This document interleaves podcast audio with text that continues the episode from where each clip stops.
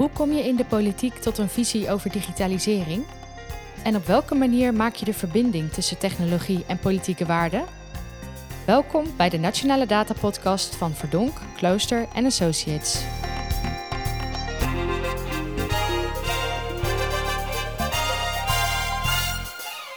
Mijn naam is Sara van der Laan en vandaag bij mij in de podcast is Nico Drost, Kamerlid voor ChristenUnie, eh, onderdeel van de Commissie Digitale Zaken. En verder in je portefeuille heb jij onderwijs, defensie en zorg. Nico, hartstikke welkom. Goeiedag, hallo. Leuk hier te zijn. Leuk dat je er bent. Uh, hoe gaat het? Hoe, uh, hoe bevalt het je in de, in de commissie? Hm. Ik heb het enorm naar mijn zin uh, met mijn werk. Ik begon uh, eind januari als Kamerlid, toen bij ons Gert-Jan Segers ermee stopte. Toen kwam zijn stoel vrij. Dus daar zit ik nu op. Ik heb niet zijn rol overgenomen als fractievoorzitter. Uh, dat uh, laat ik aan Mirjam Bikker. Maar ik werd Kamerlid. En uh, digitale zaken is een van de dingen die ik uh, heel graag in portefeuille wilde. Ja, dat is een enorm brede en mooie commissie. Dat raakt echt bijna alles. Dat is wel heel erg leuk om te doen ook, merk ik. Ja. Is dat ook de reden waarom je die graag in je portefeuille wil? Dat het breed is? Of heb je verder nog affiniteit met dat thema al van jezelf? Ja, nee. Vooral omdat ik... Ik, ik, ik kwam, voordat ik Kamerlid werd, uh, was ik gewoon werkzaam in het bedrijfsleven. En ook heel veel uh, met I T-projecten bezig. Ik had een adviesbureau waarbij ik in, eigenlijk in de, in, de, in de bedrijfsleven, in de maakindustrie specifiek, allerlei uh, toch I T-gerelateerde projecten deed. En ik had ook een kennisplatform opgericht samen met een broertje van me. Eh, rondom het thema smart industry. Het gaat over digitalisering van de, van de, van de maakindustrie, zeg maar even. Dus ja, dat was al uh, waar ik natuurlijk met mee te maken had. En ik vond het erg leuk om ook daar in de Kamer, in de politiek, uh, mee verder te gaan. In de politiek is dat thema natuurlijk veel breder. En dan krijg je natuurlijk de maatschappelijke discussie en het maatschappelijk debat er ook bij. Van wat vinden we er nou eigenlijk van als maatschappij van bepaalde ontwikkelingen. Maar ja, het is wel fijn, merk ik, dat je wel die... die digitale kennis hebt en ergens wel affiniteit hebt en gevoel mee waar, bij heeft, waar het bedrijfsleven nou eigenlijk mee bezig is. Wat, wat een programmeur doet als hij achter zijn systeem gaat zitten, of wat een ja. bedrijf beoogt met een bepaald systeem te, te, te bereiken. En ik merk dat me dat heel erg helpt in mijn werk, hè, in de Commissie Digitale Zaken. Dat ik er gewoon, uh, ja, gewoon affiniteit daarmee heb. Ja. Je moet ook niet te bang zijn bijvoorbeeld voor digitale zaken, weet je. Dat is ook gewoon iets waar we met elkaar heel veel uh, natuurlijk uh, affiniteit, maar ook vooral profijt van hebben. Ja. En er zitten vervolgens grenzen aan. Maar volgens mij gaan we het daar straks nog wel ja, over hebben. Ja, daar komen we nog op, ja. Waren er dingen um, in, je vorige, in je vorige werk waarvan je dacht... ja, dit zijn problemen waar ik graag in de Kamer ook een oplossing voor wil zoeken? Ja, kijk, de, de problemen waar ik me in, in mijn werk vooral mee bezig had... was echt heel, heel plat van um, zulke die I T-projecten, weet je... dat is altijd lang en het duurt lang en het kost veel geld. Het kost meer dan we dachten, het is ingewikkeld. Het leidt ook tot organisatorische veranderingen, weet je... als je dingen wil veranderen. Dat was echt waar ik mee bezig was uh, in, in, in, mijn, in mijn bedrijf. Um, en je, maar je merkt op een gegeven moment ook in de samenleving... en dat merk ik nu ook, um, dat, dat zeg maar, ook de maatschappelijke vragen groter werden... Van, um, maar wat bereiken wij nu, nu mee met wat we doen? Of doen we wat we hier doen, doen we dat wel goed? Bijvoorbeeld, we hebben vorige week in de Kamer... Uh, hadden we een gesprek met de, met de Wetenschappelijke Raad voor het Regeringsbeleid, W R R. Die heeft een rapport uitgebracht in tweeduizend eenentwintig. Dat gaat helemaal over A I. Ja, opgave A I. Ja, opgave A I, dat rapport. En um, ik stelde op een gegeven moment ook een vraag van... Je moet, je moet, we maken iets in het bedrijfsleven wat zeg maar heel goed lijkt... maar wat als het in verkeerde handen komt... Uh, ook gebruikt kan worden voor verkeerde dingen. Ja. En denk aan als je zomaar software of intelligentie verkoopt aan de Chinese overheid. Wat zij gebruiken om hun bevolking te kunnen volgen. En dan heb je het over gezichtsherkenningssoftware en dat soort zaken. Ja, ik, daar zit een morele vraag achter. Ja. Wil je dat? En wil je daaraan meewerken? En wat zijn dan de grenzen? En wil je daar ook als overheid mee, mee bemoeien? Ja. Nou, dat zijn vragen die je dan meeneemt ook vanuit, je, vanuit mijn werk. En waar ik ook wel begrijp, zeg maar, ik, ik snap wel als je ondernemer bent en je maakt iets moois, dat je het zo breed mogelijk wil verkopen. Ja. Maar als je realiseert dat daar grenzen zitten... ja, ik denk dat dat maatschappelijke debat... moet je ook vooral in de politiek durven voeren, denk ja. ik. Ja, ja dus uh, ja. heb je dan ook het idee dat jouw rol in de politiek... heeft ook eigenlijk jouw blik verbreed wat dat betreft? Ja, dat is wel terecht, ja. Ik denk, uh, de Commissie Digitale Zaken... ik vroeg erom toen ik eraan begon... Van, omdat ik affiniteit heb met het digitaliseren van allemaal zaken... En je weet van, er zitten natuurlijk allerlei maatschappelijke vragen achter... maar ik ben er nu mee bezig en dan is het eigenlijk nog veel breder dan ik dacht. Het raakt eigenlijk elk, uh, tegenwoordig, bijna ieder maatschappelijk vraagstuk... zit ook een digitaliseringsvraagstuk achter. Ja. Ik doe de zorg en ik doe onderwijs. Nou ja, dinsdagavond uh, spreken wij over digitalisering in de zorg. Wij zijn echt, we, we weten, we komen handen tekort over een aantal jaren. Dat is mm-hmm. echt een probleem. We hebben zometeen meer mensen te verzorgen... dan wij handen hebben aan het bed. Ja. Een van de oplossingen is het digitaliseren van, van, van de zaken. Ja. Um, hetzelfde geldt in de, in de eerste lijn zorg. Weet je wel. Als we dat, de thuisarts punt n l wordt steeds belangrijker. Ja. En niet alleen omdat mensen het fijn vinden om thuis te blijven... maar gewoon omdat we straks de handen niet hebben... om, om zaken op te lossen. Nou, en dan komt er dus een digitaal, digitale tool komt daar beschikbaar. En daarachter zitten echt serieuze maatschappelijke vragen. Hoe ver mag dat gaan? Wat mag die tool aan jou vragen? Ja. En, en wil je dat dan, wil jij die informatie wel verstrekken? En met, met wie mag die tool dan de informatie delen daarachter? Naar, alleen naar de huisarts of ook naar het ziekenhuis, weet je wel? Dan zit de heel die keten zit daarachter. Er zitten allemaal, zitten allemaal soms politieke vragen bij. Ja. Ja, en dan wordt zo'n onderwerp, dus digitale zaken in de Kamer, in de Tweede Kamer, wordt heel erg breed. Ja. Maar ook wel mooi. Ja, en, en als het dan over zorg gaat en digitalisering in de zorg, kan ik me voorstellen dat je er een voordeel mee hebt dat digitalisering sowieso ook al in jouw, uh, in jouw mandje zit, dat jij je daarmee bezighoudt. Heb je het idee dat, um, uh, dat digitalisering überhaupt een uh, voordeel is voor Kamerleden om daar meer van te weten voor de andere onderwerpen ook, hè? Dus als het niet uh, uitsluitend over digitalisering gaat, dat je er toch profijt van hebt om die kennis wel te hebben. Absoluut. Uh, en dat wordt ook wel de komende tijd een politieke zoektocht, hoe we dat gaan doen. Want dit is de eerste periode in de Tweede Kamer dat er een vaste Kamercommissie voor digitale zaken bestaat. Ja. En die, die is in twintig twintig of zo, als ik uit, of twintig negentien uit mijn hoofd, is toen een motie aangenomen uh, in de Kamer om, om deze commissie op te richten in de nieuwe periode. Omdat we met elkaar wel aanvoelden, steeds breder is dat, is dat besef ook wel, dat het echt een thema is met impact en ook de komende jaren groot en op de agenda zal zijn. Um, en dan, ze noemen dat ook, dat is grappig, in de Tweede Kamer noemen ze het ook een volgcommissie. Okay. Dus hij volgt al die andere commissies op en je ziet ook gebeuren. En dat is soms dus ook een discussie tussen de commissies. Dan gebeurt er bijvoorbeeld in justitie en veiligheid iets wat over cybersecurity gaat, noem maar wat. Yeah. En dan zegt de Commissie Digitale Zaken van wacht eens even, wij willen daarop meedenken. Want ja. hier, gaan gewoon, hier worden fundamentele zaken uh, gedaan of keuzes gemaakt die te maken hebben met, met digitale, uh, digitale zaken. En dan zie je dus dat in de Kamer ook even dat, dat debat er komt van wie gaat hierover, wie moet hier wat van vinden. En dat is juist goed, denk ik, zo kijk ik er althans naar, voor het besef in de politiek dat het, dat, dat digitale zaken zo enorm ja, wijd ver, verbreid is. Dus ik zou me niet verbazen dat we over weet ik veel voor jaren zeggen, jongens, die Commissie Digitale Zaken heeft zijn werk gedaan. Namelijk het op de, op de agenda zetten van digitalisering, van allemaal digitale uh, ontwikkelingen. Maar het moet op een gegeven moment een besef worden dat iedereen indaalt, zeg maar. Even, ja. Bij ieder Kamerlid bij wijze van spreken. Dus ja, misschien hebben we over tien jaar wel helemaal geen vastkamercommissie voor, voor digitale zaken nodig. Omdat we dan zeggen, nou nu is het zo ingeburgerd, nu hebben we alles zo uh, geregeld. Uh, dat moet zometeen gewoon een normaal onderdeel worden van ieder uh, debat, zeg maar. Ja.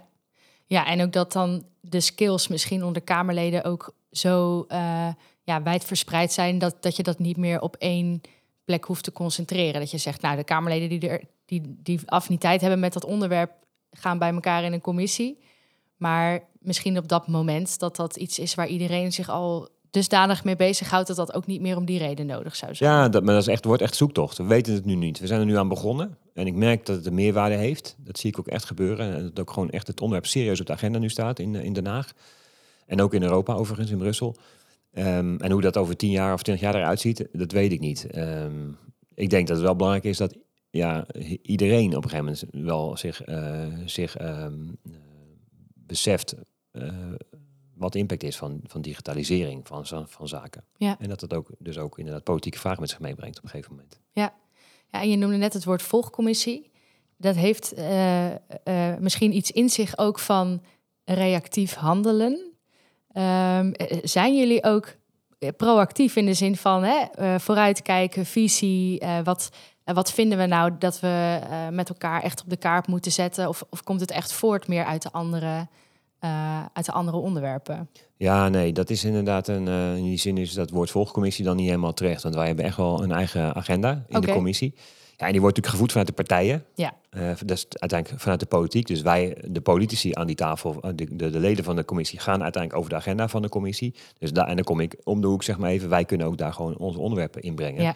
Commissiedebatten voorstellen, plenaire debatten aanvragen, et cetera. En op die manier zet je de agenda eigenlijk. Ja, en dan zie je dat er gewoon een aantal onderwerpen echt al heel prominent op de agenda staan. Dat was de afgelopen jaren, denk ik, terecht ook voor een deel. Bijvoorbeeld privacy en cybersecurity. Ja. Dus veiligheid online. Terecht. En wa- waar wij de laatste jaar, uh, twee jaar uh, ook op aan het duwen zijn, is bijvoorbeeld online veiligheid voor kinderen. Ja. Dat voor ons echt een speerpunt is. En voor mij ook. Um, en daar heb je ook uh, weer met data te maken en met allerlei apps en zaken. En daar komt bijvoorbeeld uh, bij ons vandaan ook de, de, de gedachte en het voorstel vandaan om TikTok uh, te verbieden. Mm-hmm. Dat is natuurlijk niet om TikTok zozeer uh, pootdwars te zetten, maar vooral om de, om de problemen die daarachter wegkomen, die ook voor een deel met cybersecurity te maken hebben. Waar zijn onze data nu op dit moment? En wie doet daar wat mee? Ja. Maar ook uh, de mentale welzijn van kinderen. Waar we gewoon weten dat bedrijf is gewoon bewust zeg maar, uh, algoritmes aan het inzetten. Uh, die reageren op kinderen en daarmee ook uh, hun welzijn beïnvloeden. Ja. Nou ja, en dan kom je dus bij zo'n, uh, bij zo'n, uh, bij zo'n thema als uh, online veiligheid terecht. Nou, we hadden een, aantal, een tijd geleden hadden we bijvoorbeeld een rondetafelgesprek in de Kamer, wat hierover ging. Mm, ja. uh, echt een aantal hoogleraren aan tafel zaten, die ons gingen ja, voorlichten eigenlijk en, en toelichten over uh, hoe moeten we daar nou naar kijken en wat is de stand van zaken qua onderzoek en qua ontwikkeling.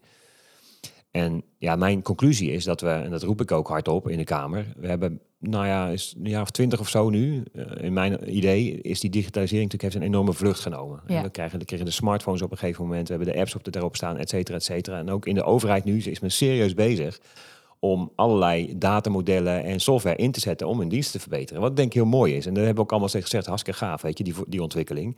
En we drukten allemaal gewoon steeds op akkoord op onze telefoon. Ja, is goed hoor, alle koekjes zetten we in, gewoon geen probleem. Alleen mm-hmm. nu komen we er wel een beetje achter van, misschien gaat het wel een beetje te hard. En misschien zijn we hier en daar wel wat afslagen gemist, ja. die we in de fysieke wereld misschien helemaal niet zouden gemist hebben. Nee, precies. En dat is nu, zeg maar, dat merk ik nu, dat is in ieder geval voor onze partij, voor de ChristenUnie merk ik dat ook. Um, Dat besef begint nu te komen van jongens, hier moeten we ook een maatschappelijk debat over voeren. Ja. Die zijn grenzen. Nou, je zag uh, onlangs zo'n, opeens zo'n, uh, zo'n uh, wat was het, uh, een, uh, een groep mensen komen die met een petitie kwamen over A I, hè, de, van stop daarmee. Ja, de pauze. Uh, Ja, de pauzeknop induwen ja, voor ja. A I. Dat je denkt, oké, okay, ik weet niet of het kan, maar het is ja, in ieder geval... Waar zit hij dan? Ja. Ja, ja, precies. Er zijn er uh, een paar honderdduizend, als het niet een paar miljoen zijn, die je dan nodig hebt. Um, want ieder bedrijf, softwarebedrijf, is met dit soort van ontwikkelingen bezig. Maar toch, weet je, het laat wel even zien dat het maatschappelijk nu ook wel... dat mensen beginnen zich af te vragen, wat zijn we eigenlijk aan doen? Of wat zijn we aan, aan het doen? Ja. Ja, en dat leidt dan ook tot een politiek debat. Ja. Ja. En is dat dan ook, wat je nu beschrijft, aanleiding geweest voor de ChristenUnie... om een digitaliseringsvisie te schrijven? Want jullie hebben onlangs, begin juni meen ik, uh, een digitaliseringsvisie gepubliceerd... Ja. Um, was dit daar de aanleiding toe? Ja, ja, eigenlijk wel. En ik weet nog, volgens mij was het in tweeduizend eenentwintig uit mijn hoofd... of ergens in tweeduizend twintig, tweeduizend eenentwintig... dan kwam er een motie op het congres, op ons ledencongres... kwam er een aantal leden, volgens mij stond ik er ook onder... die de partij verzochten om met een digitaliseringsvisie te komen. Ook vanuit deze gedachte van jongens, we zijn die, die ontwikkelingen gaan nu zo snel... Um, er wordt zo, zo van ons politiek antwoord op, uh, op zaken verwacht... daar moet de visie onder liggen. En dus niet... loszand of uh, met losse vlodders uh, schieten op uh, net wat er opkomt, maar meer vooruitkijken. Waar willen ja. we eigenlijk als uh, maatschappij heen? En welke kaders horen daarbij? En dat is ook wel een beetje inherent aan onze partij. We werken natuurlijk vanuit onze waarden. Ja. En, en dat is ook wat ons verbindt in onze partij. En, en je weet gewoon van, je moet ook zorgen dat je gesteld staat voor de vragen die komen. En dat je met elkaar weet van, wat vinden wij daar nu eigenlijk van? Ja, dus dat, ja dat want de gedachte die, die, uh, nou, die ik als burger zou kunnen hebben is... ja. Hoe politiek is digitalisering nou? Waarom zou je daar nou als politieke partij uh, een digitaliseringsvisie maken? Ja, nou, lees die visie, zou ik zeggen. En dan zie je echt, uh, en dat is wel leuk gedaan, vind ik, door die commissie dat heeft opgeschreven. Die hebben ze met, ook met heel veel input van, van buitenaf gedaan. Dan zie je echt tal van voorbeelden. Dat hebben ze echt mooi gedaan. Uh, tal van voorbeelden hoe digitalisering, zeg maar, de samenleving raakt. En ook wat daar voor vragen achter kunnen zitten. Die gaan over veiligheid, hè? Heel simpel. Uh, binnenlandse en buitenlandse veiligheid. Ik noem maar een zijstraat. Uh, uh, de bediening van onze bruggen en sluizen. Uh, op kritieke momenten, zeg maar even, op kritieke punten. Ik noem wat de deltawerken. Mm-hmm. Misschien het maximale voorbeeld.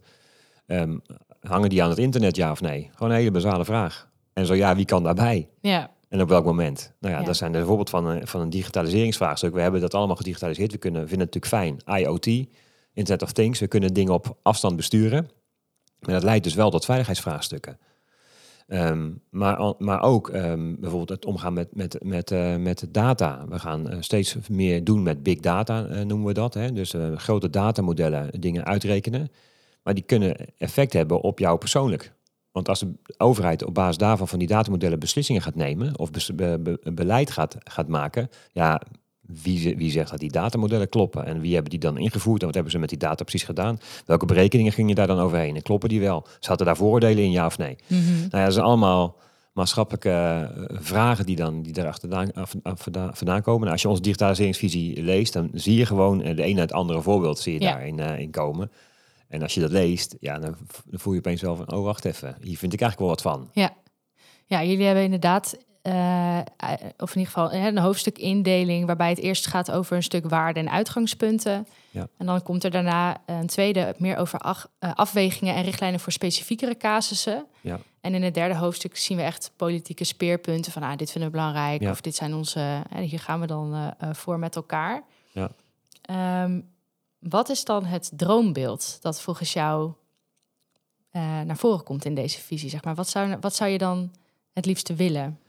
Nou, ik denk dat het mooie is uh, van, die, van die visie. Kijk, wij, wij zijn sowieso een partij die vanuit waarde werkt. Zeg maar. Dus we vinden het fijn om te beginnen bij de waarde. Dan na te denken, wat betekent dat dan van de richting? En dan ga je nadenken, wat gaan we dan morgen doen? En dan ja. heb je de politieke agenda. Die feitelijk va- va- va- ook wel een beetje tijdelijk is. Want die is overmorgen weer veranderd. En zeker bij digitale zaken, want het gaat heel erg snel. Mm-hmm.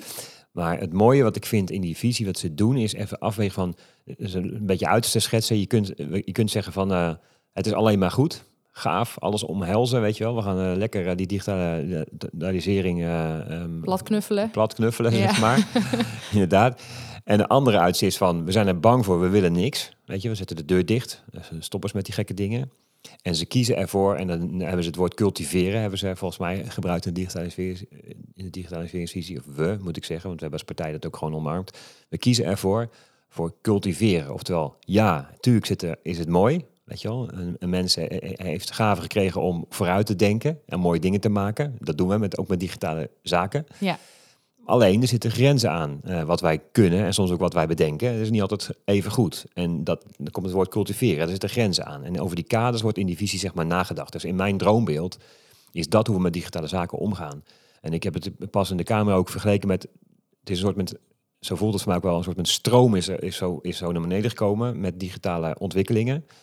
En we zien nu in die stroom, zeg maar, in zo'n, zo'n rivier, die wordt steeds groter hè, als die van een berg afkomt. We zien, we zien daar allerlei, op, nu ook afval drijven. En denk ik, hé, daar zit iets, daar drijft iets, daar zijn we eigenlijk niet mee eens. Denk aan, ik noem net TikTok, zit ook op andere plekken, komen dingen langs, waar, waar denk je, nou, dat is niet fijn. We kunnen dat uit de rivier gaan vissen, maar we moeten eigenlijk naar de bron gaan. En daar waar, daar waar digitale zaken ontstaan, oftewel in het bedrijfsleven in veel gevallen, hè, waar mensen beginnen te programmeren, ja, daar moeten we eigenlijk al zijn. En daar moet al, bij, bij die programmeur moet eigenlijk al die maatschappelijke vraag tussen zijn oren zitten van wat ga ik nu doen? Horen daar kaders bij? Zo, ja, welke dan? En in, in, die, in die lijn ga ik nu ook dat, dat programma maken. Ja. En dat zou wel mijn droombeeld zijn, dat we op die manier met elkaar omgaan. En dat is, dat is misschien ook, uh, ja, dat is een heel groot droombeeld misschien, want je moet bijna uitgaan van het goede van de mens. Dan kom je bij de basale uh, samenlevingsvraag ook uit. Maar ik denk dat het ook voor digitale en digitaliseringsvraagstukken uh, moet gelden. Dat wat we doen, zeg maar, moet passen binnen hoe we met elkaar als samenleving uh, willen leven eigenlijk. Ja. ja, want wat ik inderdaad interessant vond uh, aan jullie visie, is dat er ook bij de specifiekere voorbeelden, hè, dus er is een heel rijtje met voorbeelden waar het over gaat, over onderwijs, autonome wapens, er staat van alles ja. uh, in. Wordt er eerst een afweging van waarde gemaakt. Uh, nou, dat noemde je net al. En dan Uh, terwijl het gaat eigenlijk ook over technologie. Hè, dus er wordt een voorbeeld genoemd van een bepaalde technologie. Ja. En terwijl ik dat aan het lezen was, dacht ik, ja, ik kan me voorstellen dat in discussies over I T en digitalisering het vaak gaat over de techniek. Terwijl eigenlijk hier juist, uh, of in ieder geval in jullie uh, visie, dan de nadruk wordt gelegd op de waarden die eronder liggen. Net zei je al, je zou eigenlijk willen dat een programmeur zich be- ook bezighoudt met het maatschappelijke vraagstuk. Ja. Maar hoe maak je nou die koppeling tussen waarde en, en technologie? Dat lijkt me best lastig. Ja, maar dat is wel precies wat we dus moeten doen. Ja. En dat is waarom het belangrijk is dat er een commissie digitale zaken bestaat en dat daar mm-hmm. mensen in zitten die enigszins begrijpen wat er aan twee kanten van de medaille gebeurt. Ja. Zeg maar. Dus die verbinding ja, tussen die twee dingen maken, dat is volgens mij de essentie ja. van met digitalisering bezig zijn, ook in de politiek. En dat is wat, wat ik in ieder geval ook probeer uh, te doen. Dus begrip hebben voor die programmeur en ook voor het bedrijf. Die zegt, joh, ik maak een mooi product, dat is toch hartstikke gaaf. Ja. En huppakee, op de markt. Maar ook nadenken aan de andere kant van wat is het effect op de samenleving? En zitten hier, gaan we hier grenzen over? Ja. En willen we dat wel? En, en juist, zeg maar, uh, je kunt, en daarom als je niet begrijpt wat een programmeur doet, hè, dus als je niet echt goed weet wat de digitalisering is, dus de techniek daarvan, ja. dan kun je al gaan bang zijn, weet je, of, of misschien uh, naïef. Ja. Kan allebei. Ja. Omdat je de kennis niet hebt. En ik denk dat het de, de kunst is om het in de politiek ook uh, toch wel uh, proberen dat met elkaar uh, te verbinden. Ja. Dat, dat, dat is wel uh, hoe ik er in ieder geval uh, naar kijk. En daarom, daarom is het denk ik ook goed dat wij in die digitaliseringsvisie juist met die voorbeelden komen. Om het de mensen te laten voelen en doorleven ja. van wat bedoelen we nou mee. Als we zeggen van uh, kijk uit met dat of dat vinden we geen probleem. Een discussie bijvoorbeeld in onze partij merk ik over um, de digitale identiteit. Ja. Uh, in Europa ligt, nu, ligt, daar nu, uh, ligt daar nu iets voor dat we naar een Europese digitale identiteit willen gaan. En we hadden er een enorm debat over. Ja, wij, wij willen niet dat in Europa een database komt met alle namen van alle mensen in Europa, in de Europese Unie, zeg maar. Alleen mm-hmm. dat is ook niet wat er gaat gebeuren. Als je gaat kijken wat de techniek daarachter is. Uh, want de techniek erachter is van nee, de landen blijven verantwoordelijk voor hun inwoners. Wat we doen in Europa is afspreken hoe wij de datamodellen structureren. Zodat als wij uh, aan de grenzen met elkaar moeten praten, zowel digitaal als zelfs fysiek, dat we elkaar begrijpen. Oftewel gebruiken we ja. dezelfde datamodellen, zodat we op Europees niveau geen problemen krijgen als we de data moeten uitwisselen. Ja. Oftewel de databases van ons allemaal blijven in de landen zelf. En op Europees niveau zorgen we ervoor dat we elkaar begrijpen. Ja. Hetzelfde als dat we bij wijze van spreken vergelijken met, uh, met de spoorlijn. Er zijn bepaalde treinen in Europa, die kunnen niet door heel Europa rijden, omdat er in ieder land een eigen spoorsysteem is. Nou ja, als je dat de afstand met elkaar, kunnen we die treinen veel meer gebruiken door Europa heen. Ja. Geldt eigenlijk ook voor de digitale wereld. En zo, daar komt ook die digitale identiteit vandaan. Maar als je niet weet precies hoe, wat nou het idee daarvan is en dat niet helemaal doorziet, dan kun je best een angstbeeld krijgen. Zeker als je bijvoorbeeld tegen meer uh, uh, soevereiniteit uh, overleveren aan Europa bent. En dan denk je van, ho eens even, ik wil helemaal geen Europese identiteit. Ik wil gewoon een Nederlandse identiteit, weet ja. je. Een terechte vraag. En, en dan is het wel zaak om even, dus even net zeg maar één spade dieper te kijken van wat is hier nu precies het de idee, zeg maar wat we gaan doen. En begrijp ik dat ook technisch? En dan kun je daar weer terug naar de politieke vraag gaan. Ja. Nou, op die manier moet je dat steeds met elkaar gaan verbinden. En je ziet, die hoort ook aan mij en ik merk het ook in de Kamer. Het is echt nog een zoektocht. En dat zie je ook in onze digitaliseringsvisie overigens terug. Ik zie het ook echt als een startdocument. Ja. Dat is over misschien al twee jaar of over vijf jaar op zijn minst is die, is die achterhaald. Gaan we opnieuw beginnen en dan moet dat opnieuw en dan gaan we nog eens nadenken. En dan hebben we ook nieuwe dingen geleerd. En dat is waar we... Daarom vind ik die commissie ook wel heel erg leuk, moet ik zeggen. Ja, het is ook een beetje, het is eigenlijk ook een beetje pionieren. Ja, precies. Maar wat vinden we nou van? En hoe gaan we hier politiek mee om? Waar willen we wel en waar willen we niet wat van vinden? En iets over uh, vastleggen, ook in de, re- in de regelgeving. Ja. Ja. ja, en wat ik dan wel interessant vind, hè, want je noemt eigenlijk twee hele concrete voorbeelden over de digitale identiteit en over spoorlijnen. Ja. Um, uh, daar kunnen dezelfde waarden onder liggen waarom iemand dat wel of niet wil. Maar op de een of andere manier... Uh, is, zitten we dan nu dus in een situatie dat omdat mensen misschien een beperkt begrip hebben van de technologie of het minder tastbaar of zichtbaar is, hoe dat uh, in het digitale domein eruit ziet, um, uh, dat die verbinding tussen de waarde nou ja, die iemand dan heeft en een situatie waar het dan over gaat, dat die gewoon heel lastig gemaakt wordt. Waar dat bijvoorbeeld bij spoorlijnen veel meer recht toe recht aan voelt. Hè? Van we ja. spreken gewoon af, uh, spoor is uh, zo breed ja, en ja. met zoveel latjes ertussen. Ja, ja weet zeker. Ik veel. Ja, dat is heel praktisch. En ja, dan denkt iedereen, uh, ja, natuurlijk willen we dat. Ja. En dan in ja. het digitale domein staat dat ineens dan ter discussie. Ja, ja klopt. En daar zie jij dus, begrijp ik dan, een taak voor jullie als commissie om juist die verbinding in essentie goed te maken. Nou, ik weet niet of wij verantwoordelijk zijn om die verbinding te maken. Ik denk dat dat gewoon echt een uh, opgave voor ons allemaal is. Misschien ook wel juist voor I T-bedrijven. Om helder te, z- te zijn over wat ze, wat ze doen en waarom, zeg maar. Wat dan ja. ook, ook in een bedrijf, zeg maar in de meeste bedrijven, laat ik het zo zeggen, zit ook ergens een waardeafweging. Gaan we dit doen, ja of nee? Ja. Um, die is er altijd. Um, ook al is je soms misschien onbewust.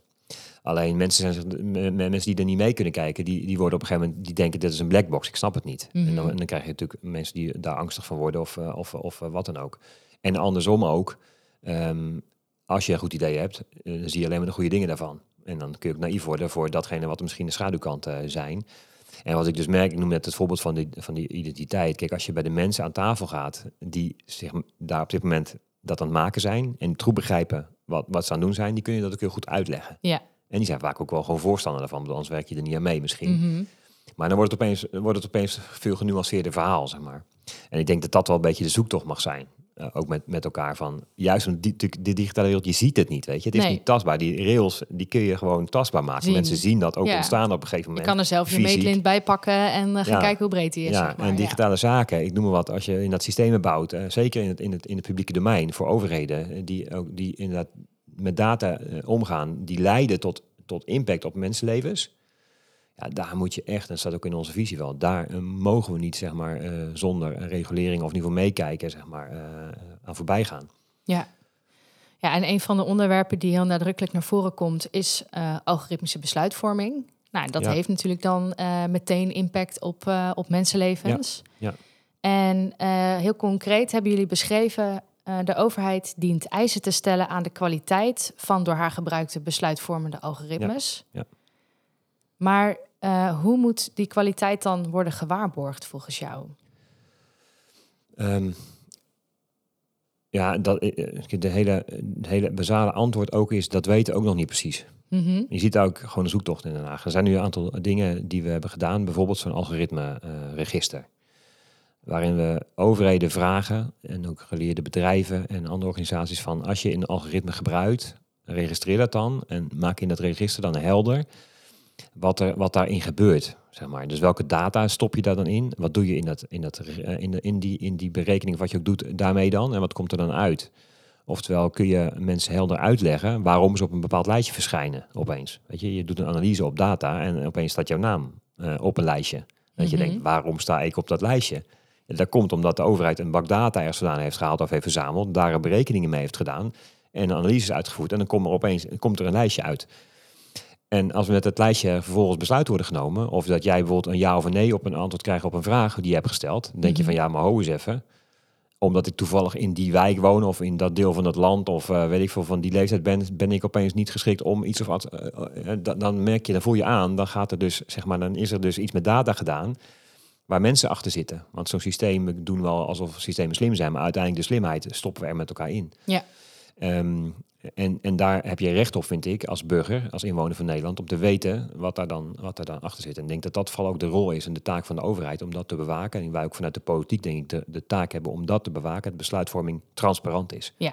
Dat je altijd weet waarom iets gebeurt. Ja. Ook al gebeurt het door een machine. En een machine kan dan de computer zijn, maakt me niet uit. Maar ook al gebeurt het, zeg maar, in een, in een blackbox waar je niet helemaal, zelfs zeg maar, de ambtenaar die ermee werkt, niet precies weet hoe dat werkt, mm-hmm. maar wel iets met de uitkomst doet. Ja. Nou, dat moeten we dus uh, niet zomaar accepteren. En dan komt dan zo'n, zo'n voorstel van zo'n algoritme-register dan, zeg maar, om de hoek. Ja. Maar dat zegt vooral, hè, dat het er is. Ja. Dus er staat in de algoritme-register een, een heel overzicht van deze algoritmes bij ja. deze instanties. Soms ja. staat er ook Uh, wat voor data gebruikt is. Uh, er is een veld dat, uh, waar ingevuld kan worden ja. wat de metadata zijn. Uh, nou, allemaal uh, aspecten aan die algoritmes. Ja. Maar dan is nog niet daar per se in opgenomen ook van, maar wanneer vinden we dan dat een algoritme voldoet aan een bepaalde kwaliteit?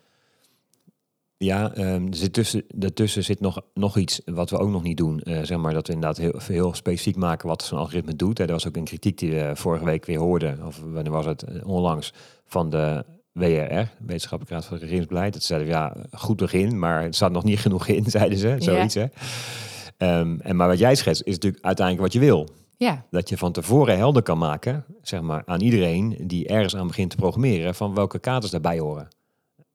Als ik eerlijk ben, zijn we daar nog niet helemaal. Nee. Dat we die heldere kaders hebben, zeg maar. We zijn ja. echt met elkaar nog als samenleving aan het nadenken van wat we daar dan precies vinden. Nou, zo, dus dat register is een begin. Ik denk, je zou het kunnen, misschien is het wel eigenlijk een, een vingeroefening van wat gaan we er dan precies in. Jij stelt de vraag nu ook aan mij. Wat ga je er dan precies inzetten en waarom? En zodoende denk ik dat we ook met elkaar goed moeten leren en uitvinden van ja, en, hoe gaan we dat nou vormgeven? Waar ja. zijn kaders? Kunnen we, die, kunnen we ze überhaupt opschrijven, ja of nee? Ja. Ja, ik, ik weet van een voorbeeld van dat mooie. Een van de was een hoogleraar die bij ons was. Die uh, uh, kwam uit Tilburg, is hoogleraar en op het gebied van kinderrechten. En die pleit voor een soort met kinderen, uh, kinderrechten uh, impact assessment. Dus als jij begint te programmeren aan, aan software die iets met kinderen gaat doen, hè, dat kan een app zijn uh, voor een social media app van mijn part, dat jij, dat jij die kinderrechten uh, uh, die wij hebben in Nederland ook gewoon checkt. Dan ja. gaat het bijvoorbeeld over, over borg van privacy. Uh, veranderbaarheid van data bijvoorbeeld, hè? Dat soort zaken. Nou ja, dat, dat was haar uh, manier. Dat ze zei, als je dat nou eens doet, zorg dat zo'n bedrijf zo'n uh, Kia moet invullen. Ja. Yeah. En dan gewoon uh, van, we gaan dit maken en dit is, zo hebben we dat gecheckt aan, uh, aan de normen. Yeah. Net, net als je dat in de technische wereld, als jij een machine bouwt, ik bedoel, ik kom uit de machinebouw, zeg maar, uit de, uit de, uit de maakindustrie, ja, zijn ook, ook allerlei kwaliteitseisen. Ja, dan weten we precies wat we moeten doen. Ja. En waar, als je een auto op de weg wil brengen, dan ga je naar de R D W. Nou, die hebben een hele lijst aan checken. Aan ja. checken uh, maar dan weet je ook als fabrikant, weet je van tevoren waar je aan moet gaan voldoen, wil je hem überhaupt goedgekeurd krijgen. Ja. Nou ja, in de softwarewereld hebben we dat nog niet, nog niet zo. Nee. Um, en ik denk dat dat, uh, dat dat register in ieder geval een eerste stap is. Dat je op zijn minst even een vlaggetje opsteekt. Ik gebruik een algoritme. Ja. Of ik doe iets met big data of weet je. Dus ik denk een begin. Ja, um, het is echt het begin. En ik denk, ik zie het als het begin, ja. ja. En die kaders waar je het over hebt, hè, dus als je naar kwaliteit gaat kijken en wat voor uh, kaders vinden we dan passend voor uh, wanneer een algoritme goed genoeg is. Uh, daar zit dan in ieder geval ook uitlegbaarheid in, zag ik in jullie visie terugkomen. Of tenminste niet ja. zo één op één, maar uitlegbaarheid is een belangrijk uh, onderwerp. Ja. Wat voor uitlegbaarheid gaat dat dan over? Wat moet er allemaal uitgelegd? Hè? Want je kan code opengooien, je kan uh, bij wijze van... Uh, Uh, mensen precies laten zien, uh, kijk, we hebben een random forest uh, gebruikt met een bepaalde voorspel uh, algoritme en uh, dit is, uh, nou, hier heb je het. Ja, ja maar ja, daar kan uh, uh, ik bijvoorbeeld zelf niet eens dan uithalen waarom ik wel of niet uh, vergunning voor een uh, dakkapel krijg. Ja, zeg maar. Nou, dat vind ik dus een slechte zaak. Ja. En de overheid moet gewoon transparant zijn. Besluitvorming, zeker als het om individuele personen gaat, moet gewoon, moet gewoon transparant zijn. Je moet gewoon kunnen herleiden waarom jij een ja of een nee krijgt. Al is het alleen maar om het kunnen aanvechten bij spreken. Dan zeg je, ja, je hebt een verkeerde keuze gemaakt. Als jij niet kunt herleiden welke keuzes er zijn gemaakt... maar vooral binnen die keuze welke afslagen er worden genomen... dan doen we iets fout. Ja. Dat, gaat, dat, is echt, dat is gewoon, ik denk, een, ongeveer een mensenrecht. Dat jij gewoon recht hebt om te weten...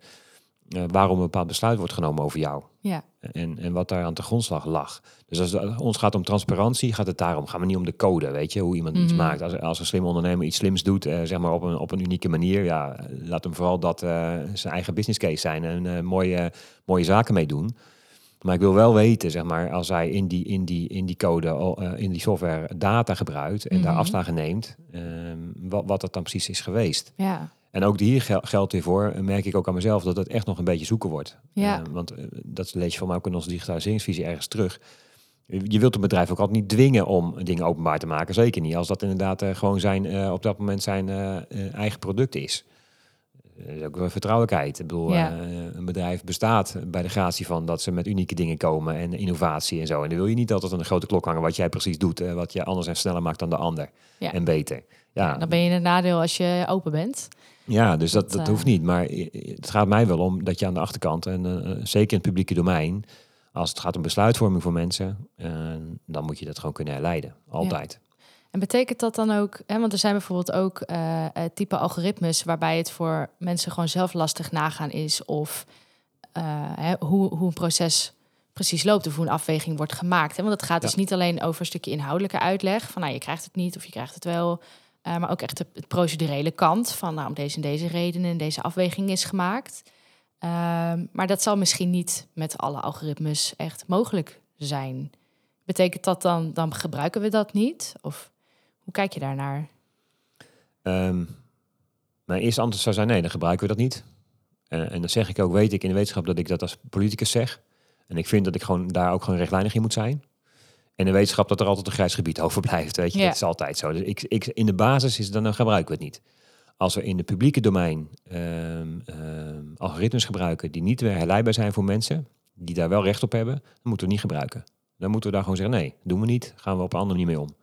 Moet mensenwerk worden bijvoorbeeld. Mm-hmm. Ik bedoel, fijn dat het uh, systeem het uh, in de dubbele... Uh, of uh, twee keer zo snel kan doen. Mm-hmm. Alleen, uh, we zien niet wat er precies gebeurt. Dus dat accepteren ja. we niet. Dan gaan we terug naar mensenwerk. En dan ja. moeten de mensen naar kijken. Of controleren. Ja, ja, dus ik... het zou wel kunnen zijn dat, dat misschien zo'n algoritme... een adviserende functie heeft... en een ambtenaar uiteindelijk de eindbeslissing neemt. Ja, precies. Maar zegt... ook daar blijft mij nog steeds... vind ik, zit voor mij ook nog steeds een grijs gebied. Want dat, dat advies komt ergens uit. En wat zit daar... In een advies zitten altijd, weet je, dat weet je van, bedoel, als je uh, eerlijk naar jezelf kijkt en je kijkt in de spiegel, dan weet je dat je voordelen hebt. Als voorbeeld. Mm-hmm. Nou, jij over dingen, je, bedoel, wij komen elkaar zojuist tegen en je, als je een persoon tegenkomt, je hebt altijd een indruk van iemand. Dat helpt, dat geeft jou een beeld en dat, dat, dat, dat beïnvloedt jouw gedrag. Ja. En dat is ook zo in de software uiteindelijk. Als daar, als daar, uh, als daar voordelen in de keuzes meegenomen worden, uh, die misschien niet terecht zijn, hè, dus dat lees je ook in onze, in onze visie terug. Onderbouw, zeg maar, um, keuzes die gemaakt worden. Onderbouw verbanden die je dus in de data bijvoorbeeld uh, ziet. Zijn die verbanden überhaupt uh, te onderbouwen? Of is het gewoon een aanname van jou? Uh, dat het, dat het, dat het, dat het, dat het, is het, is het een, uh, in, in, de, in de termen, is het een correlatie? Of is, het, of is er echt een, uh, is er een oorzaak, uh, oorzaak-gevolgverband tussen die data? Yeah. Is het toevallig dat, dat die data uh, lijkt alsof het met elkaar te maken heeft? Of is het echt aangetoond dat het, door elkaar, zeg maar, dat het met elkaar te maken heeft? Ja. Yeah. Uh, wij noemen dan zo'n voorbeeld volgens mij in die visie van... jij woont in een bepaalde wijk waarin veel crimine- criminaliteit is. Dat maakt jou geen crimineel. Nee. Maar als, als, als die data zegt, ja, kijk uit met, uh, uh, met Sara... want uh, ze komt uit een wijk waar het uh, moeilijker is... Mm-hmm. Daar kun je niks aan doen. Nee. En dan wordt het gewoon onrechtvaardig. En als uh, we het zouden omdraaien, hè? Want er zijn op dit moment ook wel gesprekken over...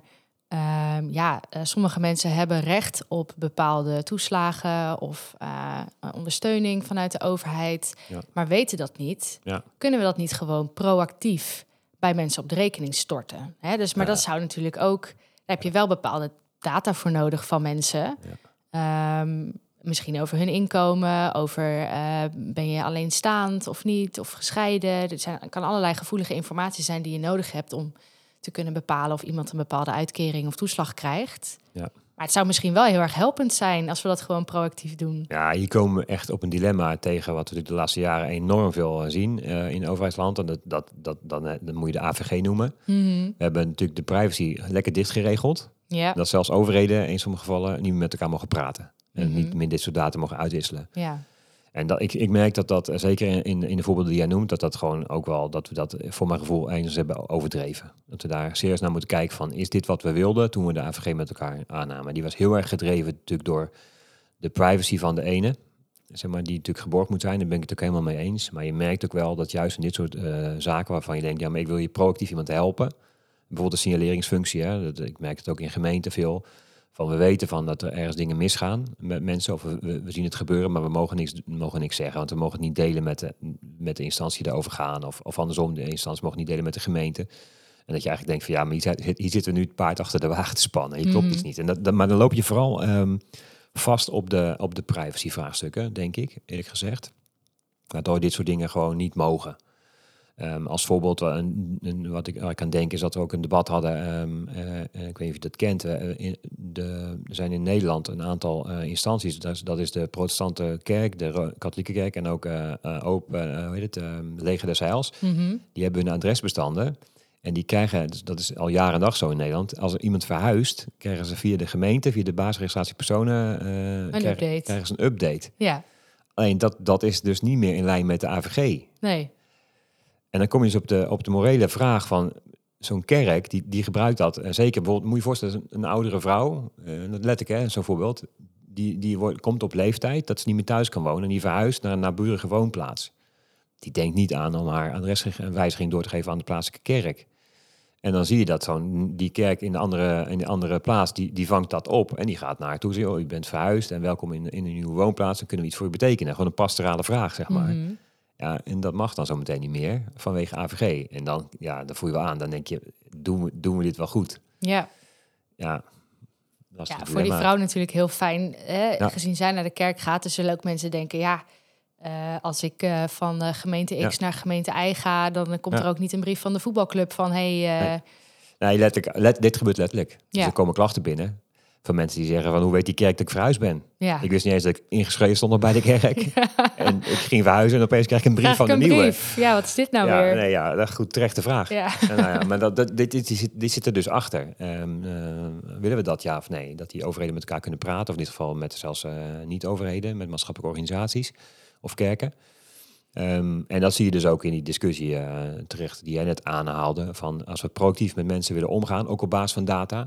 En dat kan ook op basis van inderdaad uh, uh, signalering zijn. Ik weet het bijvoorbeeld ook in schuldhulpverlening. Is het ook echt een van de vragen. Een bank kan heel goed zien of jij wel of geen problemen heeft. Ja. Maar wil je dat jouw bank dat even aan een of andere instantie gaat, uh, gaat uh, vertellen? Nou, daarvan zeggen we denk ik al heel snel... nee, dat gaan we dus niet doen. Dan gaat, schend je echt iemand zijn privacy. Mm-hmm. Maar andersom weet je als, je, uh, als je mensen zou kunnen helpen in een vroeger stadium... dan wanneer het echt niet meer kan... dan voorkomen we zowel voor de persoon in kwestie... als ook voor de maatschappij enorm veel problemen. En ja. ook kosten gewoon. Ja. Nou, hoe ga je dat doen? Ja. Dat zijn ja. echt zoektochten. Ja, schuldenindustrie uh, kost een hoop uh, geld. Ja. Ja. En levensjaren vermoedelijk ook. Ja. Dus uh, ja, dat zou natuurlijk mooi zijn als daar dan een oplossing voor komt. Maar dan kun je niet zomaar... Uh, En zeggen van, uh, nou bank, kom maar op met je data. Ja, maar daar, hier zitten dus ook maatschappelijke vraagstukken achter. Ja. Hoe ver, uh, hoe ver uh, mag je gaan? Want je voelt gewoon aan, als we, dit, als we hier iets kunnen, weet je, dan kunnen we mensen helpen. Ja. En dit is ook goed voor de maatschappij. En je kunt door allerlei politieke visies heen kun je het goed praten, bij wijze van spreken. Als, ja. je, als, je, als je liberaal bent en je zegt, nou ja, onderaan de streep wil ik graag zien of het ook nog wat opbrengt voor ons allemaal. Mm-hmm. Uh, dan ook daar is antwoord dan ja op, hè, want we hebben minder kosten. Maar als je het vanuit de sociale visie doet, dan ook dan. We willen mensen graag helpen en niet in de, in de penarie laten zitten. Dus je hebt antwoord steeds ja, alleen ja, er zitten ook gewoon grenzen aan. Ja, ja. ja. Ik denk, uh, uh, mijn, mijn takeaway van, van dit gesprek is in ieder geval dat als we het over digitalisering hebben, de discussie eigenlijk op waardeniveau gevoerd moet worden. Of in ieder geval dat we dat ja. wel heel fijn vinden om te doen. Ook omdat de technologie verandert steeds, komen allemaal nieuwe dingen. Um, denk jij, je, je zei eerder, het zou kunnen dat over een aantal jaar onze visie achterhaald is. Maar is dat echt waarschijnlijk meer ook aan de waardekant? Hè? Want ik bedoel, dat zou misschien nee, niet dat zo... Klopt. Nee, dat klopt. Er komen en dat andere ook... voorbeelden, maar waarde nee, blijft misschien nee, hetzelfde. Nee, dat is helemaal goed gesignaleerd. Dat is ook exact uh, wat je als partij, natuurlijk als politieke partij... de waarden binden je. Ja. En die moeten onafhankelijk zijn van de politieke ontwikkelingen. Die mogen niet, uh, de waarden mogen niet veranderen door de waan van de dag. Ja. Dus die waarden die we in onze digitaliseringsvisie hebben... dat gaat ook over, over de, uh, um, uh, het vertrouwen in mensen, bijvoorbeeld. Hè? Of over de, de fundamentele waarden van vrijheid. Fundamentele waarden van de, uh, uh, um, de waarde van het leven, bijvoorbeeld... Um, ja, die, die zullen niet veranderen. Nee. Voor ons, voor onze partij ook niet. Uh, nee. Zeker niet. Maar de digitale, je, ziet, je merkt dat digitale ontwikkelingen gaan natuurlijk heel erg snel. En die gaan wel, uh, die zullen steeds opnieuw moeten eiken op die waarden die we nu met elkaar geformuleerd hebben. Ja. ja. ja. Hey, welke dingen, als je twee dingen zou mogen noemen die je nog graag zou willen bereiken in de komende jaren op dit gebied? Ja. Nou, ik denk dat dan, dan denk ik aan uh, die, dat, dat punt van uh, veiligheid van kinderen. En dan niet zozeer uh, de, de veiligheid van data, die vind ik ook belangrijk, maar vooral dat welzijn. Er is echt heel veel aan de hand in de maatschappij. Veel kinderen hebben gewoon echt mentale problemen. Je ziet de cijfers oplopen. Er zijn ook hele andere oorzaken dan uh, natuurlijk digitale dingen. Uh, denk aan die corona-lockdowns die we hebben gehad. Die hebben echt impact gehad op kinderen. Maar er komen echt schrikbarend veel onderzoeken naar buiten dat, dat, dat de social media zeg maar, echt invloed hebben op welzijn van kinderen. En daar zitten gewoon ook... Uh, zeg maar algoritmes achter. Ja. Wij programmeren dat er soms zelfs bewust in. Ja, dat is niet per ongeluk. Binnen tien minuten zit je in een bubbel. Inmiddels. Mm-hmm. Op een bepaald uh, social media platform bijvoorbeeld. Ja, ja ik krijg bijzonder veel fitness uh, op ja, een nou, of andere manier. Heb je dat. Ja, maar het, ja. Er worden onderzoeken naar gedaan. Dan kun je ook zelf gewoon proberen. Ga, ja. ga een nieuw account maken, anoniem. En begin maar binnen tien minuten of zo. Of binnen een half uur zit je in een bepaalde bubbel. Ja. Ja, en dat, dat, als we daar gewoon een paar perken kunnen stellen... dat zou, zou ik echt wel mooi vinden... En ook wel, um, um, een ander punt, denk ik, um, gewoon de sociale gerechtigheid. Um, denk is, maar dat is voor onze partij ook altijd wel een, uh, een thema van... ieder mens is gelijk. Uit welk milieu, welke achtergrond je ook komt, wat je opleiding ook is. En ook in digitale zaken zie je natuurlijk dat, dat er natuurlijk een groep mensen... die daar enorm handig in zijn, ja, die gaan lekker snel en die kunnen goed meekomen. En die hebben daar dan hun voordeel bij. Maar, mm-hmm. maar nemen nog iedereen mee. Denken we ook aan de mensen die niet zo digitaal zijn als wij, zeg maar. Ja. Wij zitten in deze podcast, ik bedoel, die gaat over digitale zaken. Ja. Nemen we ook de mensen mee die dat allemaal niet zo goed begrijpen... of, of ja. de, misschien zelfs niet de, de, de kennis en kunde voor hebben om het te doen. Ja. Nou, dat vind ik ook wel een belangrijke opgave die we hebben. En, en ook als, als politieke partij uh, wel. Ja, of het principieel ook niet willen. Hè? Want dat las ik ook in het stuk terug, het voorbeeld van een jonge gast van een jaar of dertig... die zegt, ja, ja ik doe gewoon niet mee met ja. digitaal. Ja. Ja, die, die vind ik persoonlijk wel lastig, hoor. Ik denk, ja, dat is dan je eigen keuze. Doe succes. Ja, ja, nee, precies. Je kunt die ontwikkelingen niet meer terugdraaien. Ik nee. denk, mensen die dat zeggen... Ik, ik, ze hebben het recht op, uh, op, uh, op hun eigen mening. Maar ik denk dat je dan ook wel een beetje voorbij gaat aan de werkelijkheid, in alle eerlijkheid. Ja. Dat, dat, dat, zal niet, uh, dat kun je niet altijd vol blijven houden. Nee, dat de geloof, digitale dimensie is nee. gewoon niet optioneel. Ja, nee, die is niet meer optioneel, denk ik, eerlijk nee. gezegd. En ik wil mensen echt, zeker als ik zo iemand spreek... Ik, ik ben echt voor het recht van mensen op hun eigen levenskeuze. Ik zal hem echt helpen tot, tot, tot waar ik kan, zeg maar. Maar ik vind er wel wat van. Ik denk wel dat je... Die, die keuze kan ik niet goed begrijpen, eerlijk gezegd. Nee. Ik denk, dan ga je voorbij aan wat jij dan die digitale dimensie noemt. Die, die kunnen we niet meer uitwissen. Ja, ik las ergens van de week ergens iemand die noemde... dat de, de verbrandingsmotor was zeg maar in de eenentwintigste eeuw... De, of de twintigste eeuw de, het, het, datgene wat onze maatschappij veranderde. Nou, de digitaliteit, de, de, de digitale... Zering is de, is de verbrandingsmotor van de eenentwintigste eeuw, ja. zei, zei iemand. Ja, dat zijn dat die is... systeemtechnologieën waar ze het in het W R-rapport ook over hebben. Hè? Ja, ja, ja. Voor ja. wie dat leuk vindt, we hebben een uh, aflevering daarover gemaakt. Oh, mooi. Ook. Oh, de ja. hele tijd terug alweer, hoor. Okay. Maar, uh, ja. Ja, ja, ja, mooi. Ja. En voor wie het ook leuk vindt, kan onze digitaliseringsvisie natuurlijk... Uh, digitaliseren. Ik weet niet hoe die heet, digitaliseringsvisie uh, vinden op onze website. Ja, ja, hartstikke goed. Nico, heel erg bedankt voor, uh, voor je tijd en dit leuke gesprek. En uh, veel succes de komende tijd. Ja, heel graag gedaan. Leuk, dankjewel.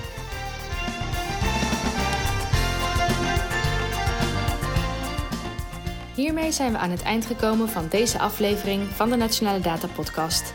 Bedankt voor het luisteren. Abonneren of terugluisteren van alle afleveringen van de Nationale Data Podcast kan via Apple Podcast, Spotify of je favoriete podcast-app. Tot de volgende keer.